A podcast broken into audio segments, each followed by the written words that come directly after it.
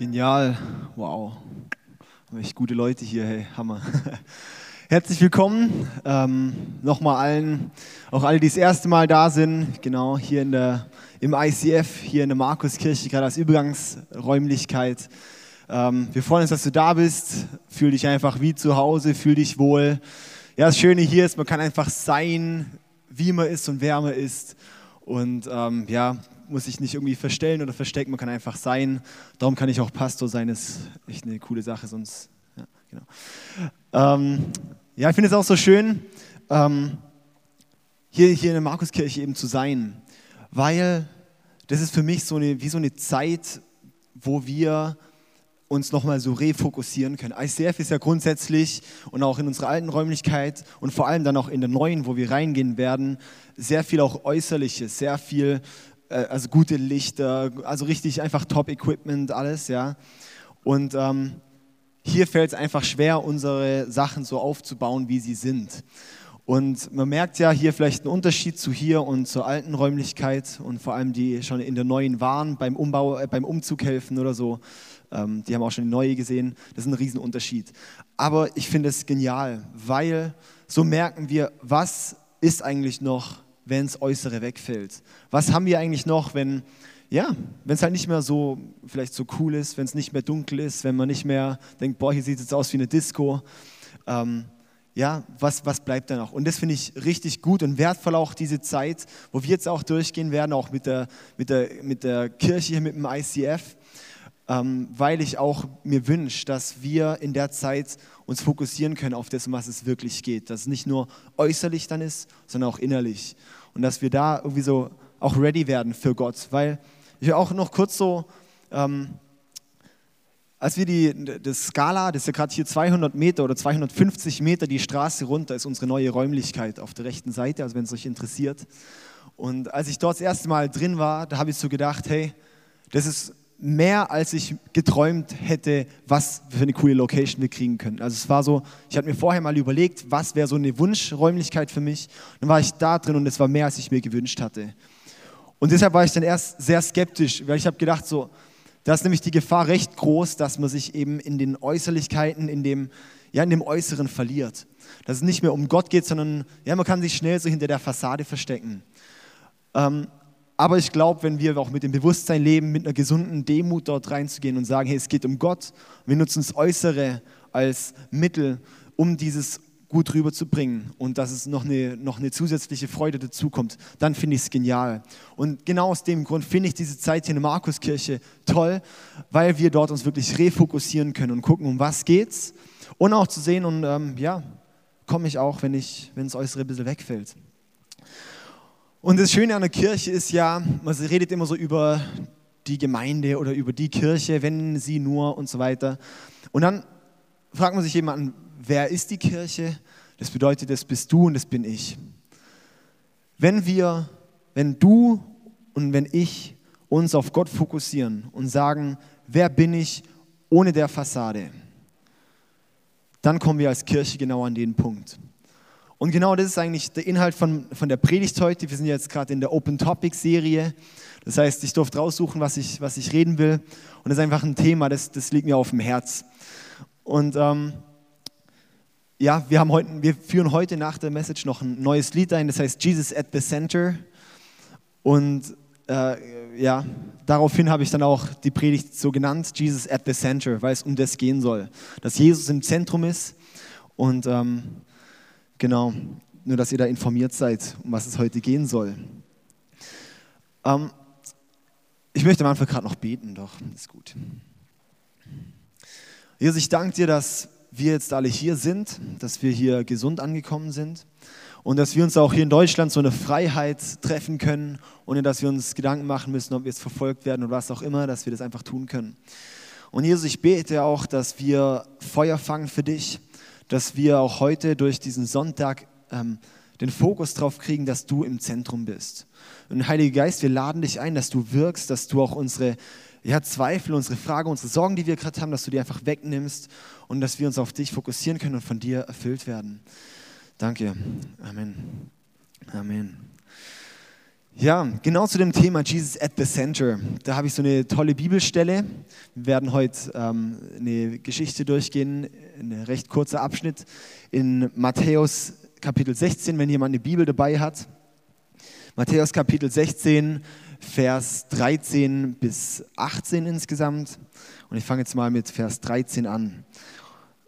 Und zwar eben war Jesus, wie er häufig so war, war er mit seinen Jüngern unterwegs. Ja, war er halt, genau, irgendwo unterwegs, kam von Caesarea, glaube ich, gerade her. Ähm, genau, und dann Jesus fragte dann seine Jünger, für wen halten die Me Leute den Menschensohn? Also Menschensohn ist er gemeint, ja. Und dann sagen die Jünger, manche halten dich für Johannes den Täufer, antworteten sie. Manche für Elia und manche für Jeremia oder einen der anderen Propheten. Und das ist jetzt die spannende Frage. Und jetzt kommt Jesus und sagt, und ihr? fragt er, für wen haltet ihr mich? Jesus ist da mit seinen Jüngern unterwegs und er fragt sie, hey Leute, was sagen die Leute draußen, wer ich bin? Was sagt euer Umfeld, wer ich bin? Und dann sagen sie, ja, Johannes der Täufer bist du, das sagen die Leute, oder du bist halt ein Prophet, ja, du machst viel Gutes, du kannst so in die Zukunft schauen oder was auch immer, solche Sachen. Ja, und er fragt die Menschen, fragt seine Jünger, was denkt ihr oder was sagen die Menschen, wer ich bin? Und dann kommt er aber zu dieser Frage und sagt, und ihr, für wen haltet ihr mich? Weil es ist egal, was das Umfeld sagt, wer Jesus ist. Wir müssen nur hier mal gucken. Ähm, Gerade an Ostern kommt normalerweise immer so ein Artikel auch in der Bild über irgendwas mit, mit Jesus und Ostern. Da kommt absoluter Müll. Jedes Jahr kann man da reingucken, kommt richtiger Müll. Ähm, das bildet ein Bild von Jesus. Ja, das macht ein Bild von Jesus. Ja, das ist zum Beispiel einfach ein kleines Beispiel. Letztes oder vorletztes Jahr war es, da hat, haben sie dann, einen, dass sie es äh, sozusagen gut belegt haben, haben sie dann einen Professor zitiert, der allerdings gar nichts mit dem Fachbereich zu tun hat, dass sie sagen können, das hat ein Professor gesagt. Also echt, echt coole Sachen, ja. Ähm, und genau, es ist eigentlich egal, was das Umfeld sagt, weil es ist nicht unbedingt das Richtige.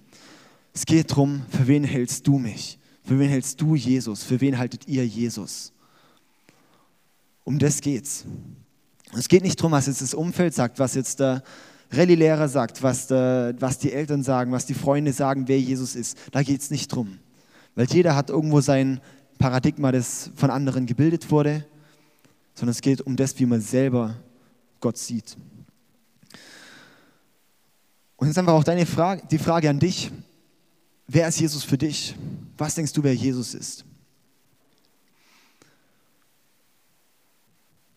Hast du da eine Antwort für dich? Ja, vielleicht bist du ja christlich aufgewachsen und hast so ein paar Sprüche auswendig gelernt, was man jetzt antworten müsste. Oder ähm, ja, denkst so, meine Eltern haben mal gesagt, wenn ich äh, mich so bekehre, dann komme ich in den Himmel oder beziehungsweise aus dieser Motivation raus. Kennst du so Jesus? Ist Jesus komplett fremd für dich? Sagst du, hey, das ist irgendein, keine Ahnung, ich kann mit dem gar nichts anfangen. Vielleicht bist du insgesamt auch kirchenfremd aufgewachsen. Ich weiß nicht, wie es bei dir aussieht. Aber vielleicht kann heute auch helfen, dass wir das mehr noch erkennen können, wer Jesus ist. Jetzt guck mal hier in die Geschichte, wie es da weitergeht. Und zwar in Vers 16 bis 17. Da steht dann, und eben hat er ja dann die Jünger gefragt, für wen haltet ihr mich? Und dann sagt Simon Petrus, du bist der Messias, der Sohn des lebendigen Gottes. Und darauf sagte Jesus zu ihm, gesegnet bist du Simon, Sohn des Jona, denn nicht menschliche Klugheit hat dir das offenbart, sondern mein Vater im Himmel. Gesegnet bist du, weil du weißt, wer ich bin, schlussendlich. Gesegnet bist du, weil du es erkannt hast. Aber, kommt das große Aber, das hast du dir nicht selber angeeignet. Das war nicht dein Verdienst. Das war es nicht du. Das war nicht durch rationales Nachdenken. Es war nicht durch, oh, jetzt habe ich hier ein Buch gelesen und jetzt habe ich äh, da noch eine Predigt gehört und jetzt habe ich da noch ein, äh, mit einem Mensch geredet. Jetzt habe ich es rational verstanden. Jetzt weiß ich, wer Jesus ist. Das ist es nämlich nicht. Sondern das hat Gott ihm geoffenbart. Und das ist wirklich dieser wichtige Punkt, dass wir verstehen können, dass diese Erkenntnis von Gott, dass die von Gott gegeben wird. ja, unser Verstand, der kann das uns gar nicht selber sagen. Wir würden es nie begreifen. Ich möchte es mal so erklären. Ich habe hier so einen tollen Rahmen. Und wir Menschen, wir haben Erfahrungen in unserem Leben gemacht, wir haben ja, Meinungen gehört, wir haben äh, was auch immer, ja, wir haben gelesen, wir haben Biounterricht, wir haben Rallyeunterricht, wir haben, äh, keine Ahnung, Gedöns, ja. Und somit schafft man sich in seiner Gesellschaft einen Rahmen. Und mit dem leben wir alle. Wir haben so einen Rahmen. Und dann gucken wir mit dem auf das, was wir sehen. Und hier sieht man vielleicht, ich weiß gar nicht, was hier drauf ist, muss ich ehrlich sagen. Keine Ahnung. Ja, geht.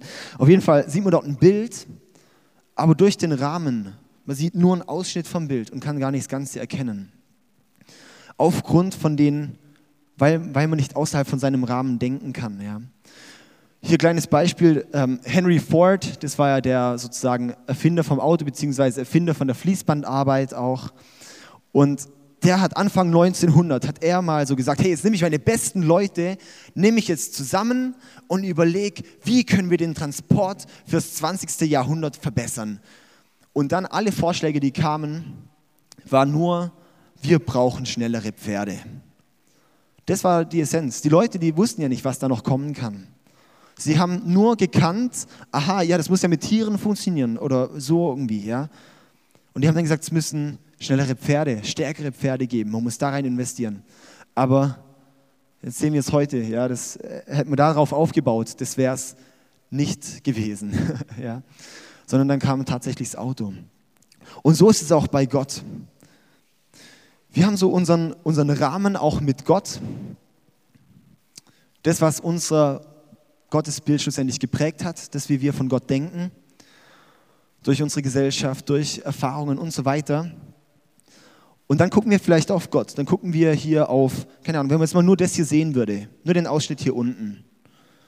Und man würde nur dieses Bild irgendwo zeigen, könnte keiner erraten, dass es eine Gitarre ist. Und so ist es dann auch bei Gott. Wir sehen häufig Gott nur mit dem kleinen Ausschnitt und dann sagt man, oh Gott ergibt gar keinen Sinn. Natürlich ergibt es keinen Sinn, wenn man nur mit seinem Rahmen denkt. Was ich damit sagen will, es muss etwas geben von Gott, das unseren Rahmen erweitert, das unseren Rahmen sprengt, das dieses, Denk, dieses Denken, das wir haben, muss es erweitern. Und das ist nämlich genau das auch, was, was, was Jesus hier Petrus gesagt hat und er hat gesagt, hey, und Gott hat es dir geoffenbart, das kam nicht aus dir raus, weil du kannst es gar nicht aus dir raus, das musste Gott dir geben, das musste Gott mit dir machen. Ja, und es ist eben so, Gott, der ist, der, der ist Anfang und Ende, der war schon immer, ist immer, ja, Gott, dem ist nichts unmöglich. Gott kann alles. Gott ist einfach riesig, ja. Und Gott kann unser Denken, unser, das kann er transformieren. Er kann diesen Rahmen sprengen. Er kann dieses Verständnis, das wir von Gott haben, er kann das eröffnen. Er kann es wieder ein neues Bild geben von Gott, ein größeres Bild von Gott geben. Dass wir mehr von Gott verstehen, dass wir ihn erkennen, dass wir ihn erleben und dass wir einfach mit ihm noch mehr leben lernen. Und Gott hat dort eben genau diese neue Dimension. Wir, wir sind häufig, dass wir sagen, hey, ähm, ich sag Gott, was für ihn möglich ist und was nicht. Ja, so, dass ich dann sage, hey, äh, Gott, du kannst, ähm, keine Ahnung, du kannst dieses Problem nicht lösen oder dieses Problem geht nicht zu lösen. Und dann kommt Gott und sagt, doch, ich kann das, weil ich kann deinen Rahmen sprengen. Ja, sei es, du hast vielleicht ähm, Probleme in deiner Familie oder gehabt oder was auch immer, hast Verletzungen mitgetragen. Aber Gott sagt, ich kann diese für dich lösen. Ich kann diese für dich den Druck wegnehmen. Ich kann deine Ehe retten. Ich kann diesen Rahmen sprengen von dir. Ich kann dir einen Partner geben. Ich kann, ja, ich kann dir auch Freude geben für dein Leben. Ich kann deine, Arbeits, deine, deine Arbeit kann ich dir mehr Freude geben. Ich kann dir helfen, dass du eine Arbeit findest. Ja, Gott, dem ist es möglich. Aber unser Rahmen, der schränkt Gott einfach oft ein. Aber Gott will sich offenbaren. Gottes großes Anliegen ist, sich zu offenbaren. Jetzt fragen wir uns ja, ja, warum tut das dann nicht? Ich will ja auch einen größeren Rahmen. Komme ich gleich dazu, ja. Auf jeden Fall, Gott will sich dir offenbaren. Gott will sich mehr dir zeigen. Er will dir helfen. Er will, dass du dein, dein, dein Blickfeld erweitern kannst. Das ist sein großes Anliegen. Der sagt auch hier, da sagt er zu Petrus, hey, gesegnet bist du. Oder andere Übersetzung, glücklich bist du oder glückselig oder was auch immer, ja. Einfach so, hey, das ist so genial. Das ist das, was Jesus daraufhin sagt, weil er sich freut, wenn wir neue Offenbarungen haben, wenn wir mehr erkennen von Gott. Und ähm, ja, ich möchte einfach hier noch so ein kleines ähm, ähm, Zeugnis von mir jetzt die Woche erzählen, als Beispiel, wie der eigene Mindset, der eigene Rahmen sprengen kann. Und zwar habe ich am Donnerstag hatte ich, ähm, hatte ich so eine Gebetszeit bei mir zu Hause und habe dann, dann kam so ein Gebet, hey, irgendwie, ich, ich, ich, ich, mir würde es meine Arbeit extrem erleichtern, wenn ich ein iPad hätte. Und ähm, ich weiß nicht, vielleicht hat es jemand im Facebook dann gesehen. Auf jeden Fall kam bei mir dann in der Gebetszeit, okay, David, jetzt bete konkret für das iPad und post diesen einen Satz im Facebook. Das war nicht einfach nur aus dem Scheiß raus, sondern das war tatsächlich, ähm, das, war, das kam wirklich, hört sich komisch an, im Gebet kam das. Und dann habe ich das gemacht und gestern Mittag kriege ich eine Nachricht von einem, von einem Kollegen und er hat gesagt, er hat sich diese Woche hat er mehrfach den Eindruck von Gott bekommen, dass er mir sein iPad schenken soll. Und jetzt irgendwie hat er gedacht, hey, ähm, das ist jetzt, das will er jetzt machen, er schenkt es mir jetzt, ja. Also einfach so cool, das ist einfach so genial, ja. Und das ist das, wir stehen da und sagen, was für ein Schwachsinn, ja. Man muss nur mal, ich finde es ja witzig, die Kommentare, die unter meinem Post kamen, ja. Ähm, ja, wünsche doch noch ein Auto, hat sogar meine Verlobte dann gesagt, ja, und so weiter, ja bin ich auch gerade dran. Mal schauen, ob da was geht. ähm, wir sagen das von uns aus, hey, das geht nicht. Gott, mein Rahmen, der erlaubt es nicht, dass du darüber hinaus handelst. Aber Gott sagt, Mann, krieg ein größeres Bild. Krieg ein größeres Bild. Ich will dir noch mehr aufzeigen. Ich will dir einfach zeigen, dass noch mehr geht als nur das, was du kannst. Hey, dann bräuchst du mich doch gar nicht. Das, was du sowieso schon kannst und denkst, das kannst du ja schon. Irgendwo muss doch Gott noch so dieses Meer sein. Ja, und so kann man wirklich Story nach Story erzählen und hey, und, und, und Gott, der hat, der hat eine Dimension noch für uns, die wir vielleicht noch nicht so erkannt haben. Also Gott will sich dir offenbaren. Und jetzt kommt hier mein Punkt, eben, wo ich vorhin gesagt habe, man fragt sich ja dann, äh, okay, ähm, Gott, wenn du dich offenbaren willst, dann tu es doch. Oder vielleicht fragst du dich auch, ja Gott, warum offenbarst du dich mir nicht? Vielleicht bist du auch schon, vielleicht bist du eine Weile schon im Glauben, vielleicht bist du noch gar nicht im Glauben überhaupt dabei. Vielleicht, ja, sagst du, Mann, Gott, äh, keine Ahnung, ich habe vor ein paar Jahren, habe ich dir irgendwie mal, hast du gedacht, ich, ich, ich glaube an dich und ich will dir nachfolgen oder ich gebe dir mein Herz oder sowas, ja. Und jetzt ist das Feuer verbrannt, du hast keine neuen Offenbarungen. Und jetzt fragst du dich vielleicht, okay, Gott, warum habe ich keine Offenbarungen mehr? Warum sehe ich nichts mehr Neues von dir? Warum komme ich nicht vorwärts in meinem Glauben? Warum ist mein Feuer erlöschen, erloschen? Ja? Warum, Gott, ich frage mich nach dir, warum kann ich dich nicht erleben? Warum erkenne ich nicht mehr von dir? Vielleicht hast du genau die Fragen. Und jetzt gucken wir gerade mal wieder zu Petrus zurück. Und zwar Petrus, der hat, ähm, können wir nochmal wegmachen, genau. Petrus er ist zuerst Jesus nachgefolgt. Jesus kam ja zu ihm, der hat gefischt am See. Und dann kam Jesus zu Petrus und hat gesagt, ähm, hey du, komm, folg mir nach, du, ich, ich mache dich jetzt zum Menschenfischer. Ja, du kannst Menschenfischer werden. Und so, ich meine, wenn jetzt jemand zu mir kommen würde und das sagen würde, ja, da würde ich auch denken, ja. Aber der ist tatsächlich mitgegangen. Er hatte keine Offenbarung von Gott und gar nichts. Zumindest wissen wir von nichts. Er ist einfach nachgefolgt. Und dann, nachdem er nachfolgt, kam dann die Offenbarung. Das bedeutet, dass wir zuerst nachfolgen und dann kommt die Offenbarung von Gott. Ist vielleicht nicht so ganz typisch für unser Denken zum Teil. Und wenn wir einfach da auch verstehen, hey, Gott meint es gut mit uns. Gott meint es gut mit uns. Wenn wir sagen, hey Gott, warum, warum soll ich dem nachfolgen? Weil es gut, gut mit uns meint. Weil Gott, hey, bei wem ist unser Leben in besseren Händen als beim, beim, beim Schöpfer, beim, beim Herr selbst, oder? Das ist doch bei Gott. Ist noch kurz vielleicht der Punkt, was ist eigentlich Nachfolge?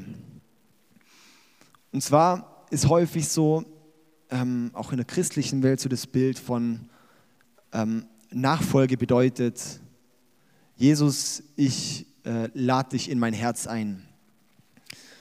Und Jesus, ich lade dich in mein Herz ein, ist eigentlich so viel, wie wenn Petrus sagen würde, hey Jesus, ich finde dich cool, aber ähm, du kannst ja bei mir bleiben und ich kann dich ja zum Fischer machen. Nachfolge tatsächlich ist zu sagen, Jesus, ich gebe dir mein Leben. Das vielmehr auch Gott unser Leben zu geben.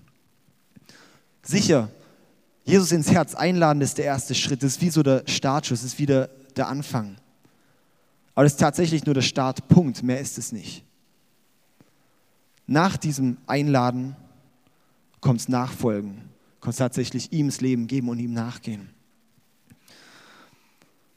Und deshalb vielleicht für dich die Frage, wenn du sagst, hey Gott, warum habe ich keine Offenbarung mehr von dir? Warum erkenne ich dich nicht wirklich? Warum bist du mir so fern? Ist vielleicht die Frage, folgst du Gott noch nach? Klar, man nennt sich Christ, der ein oder andere. Aber ist es vielleicht eher christlich, als Christ zu sein? Ist vielleicht eher, ich habe mal ein bisschen, war ich da mal aktiv oder wie auch immer so, habe so gedacht, ich glaube an Gott oder rational denke ich auch, dass es Gott gibt. Aber so tatsächlich mit dem Herz nachzufolgen, Gottes Leben zu geben, ist das tatsächlich dran? Habe ich das wirklich getan oder tue ich das? Vielleicht ist das auch eine Antwort auf, warum keine Offenbarung mehr kommt. Ich habe letzte Woche das schon mal gesagt, ähm, bei mir war es, ich bin christlich aufgewachsen und dann, bis ich 16 war, war es einfach, ich war, ich war immer mit, so mit dabei, auch in der Gemeinde und auf Konferenzen und im Jugendkreis und solchen Sachen. Aber es war wie wenn, ich hatte noch keine Gottesoffenbarung. Es war irgendwie noch der Schalter, der Schalter war nicht umgelegt. Ich habe es rational gedacht und gewusst, aber irgendwie hat was gefehlt. Und dann eben an einem Abend, als ich in den USA war, war ich bei auch einer anderen Konferenz, okay, Konferenzen sind da immer gute äh, Orte für sowas, ähm, war es plötzlich in der Predigt, war so, zack, der Schalter rum. Und an dem Tag, da war gleich so, ich sage, ab da bin ich Christ, ab da bin ich tatsächlich Christ. Vorher war ich christlich und ab dem Tag bin ich Christ weil Gott mir wie plötzlich eine Offenbarung gegeben hat, die nicht von mir kam. Ich war offen dafür allerdings, dass Gott mir diese Offenbarung geben kann. Ich war offen dafür, dass, dass ich habe mich schon danach gesehnt, aber ich habe es nicht wirklich, äh, ja, ich hatte es noch nicht erlebt. Und das ist genau das. Ich glaube, wenn wir tatsächlich auch dieses Bedürfnis haben, Gott, ich will eine neue Offenbarung von dir oder ich will die erste Offenbarung von dir oder ich möchte wieder ein neues Feuer für dich fassen, ihm auf dem Ohr zu liegen und Gott zu sagen, ich wünsche mir das. Das ist immer das, was ich sage. Lass uns beten, dass wir beten können. Ja? Lass uns beten, dass wir neues Feuer auch für Gott fangen, dass wir ihn erleben. Hey, und da, da steckt echt eine riesen, riesen Kraft drin. Und da, das, ja, Gott hält da was bereit für uns. Und Gott will sich dir offenbaren. Und Gott will sich tatsächlich dir offenbaren. Aber willst du, willst du ihm überhaupt nachfolgen?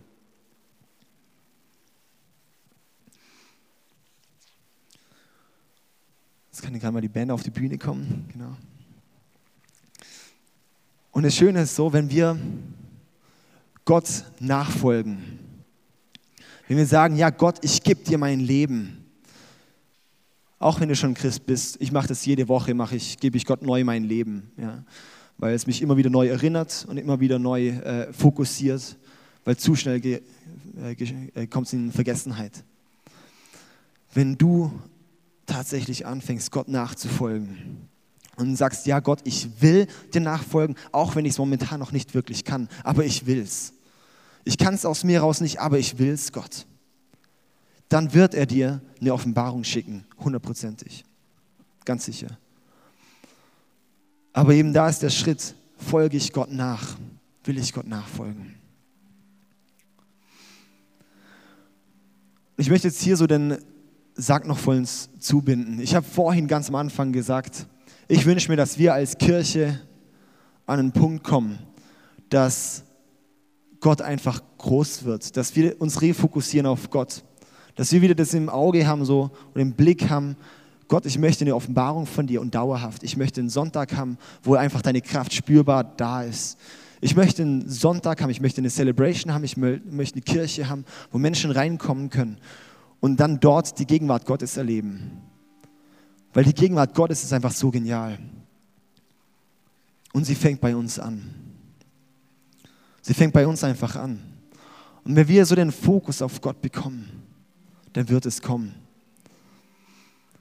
Wir haben jetzt noch den letzten Vers in dem Teil, in dem äh, Textabschnitt, ähm, Vers 18. Deshalb sage ich dir jetzt, sagt Jesus zu Petrus, du bist Petrus.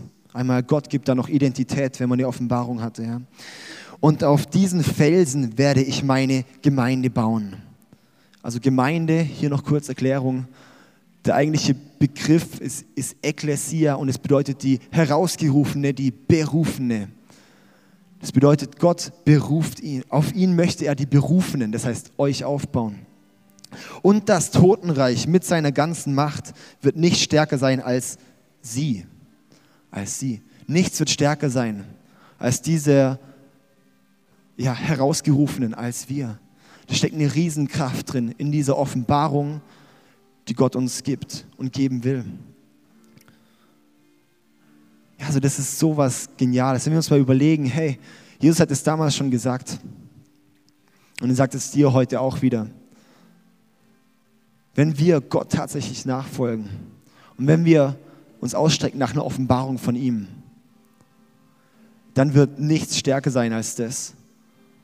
Und dann werden wir erleben, wie Gott eingreift im Leben. Das ist einfach genial. Wir haben jetzt, ähm, wenn wir ein Lied zusammen singen, und zwar genau das ist das Lied Jesus at the Center. Und es ist so genial, weil das bringt es auf den Punkt. Es geht um Gott im Zentrum. Es geht darum, dass wir uns nach Gott ausstrecken, dass wir Gott im Fokus haben. Und vielleicht kannst du dir während dem Lied auch einfach durch den Kopf gehen lassen, so, folge ich Gott nach? Will ich ihm nachfolgen oder will ich ihm nicht nachfolgen?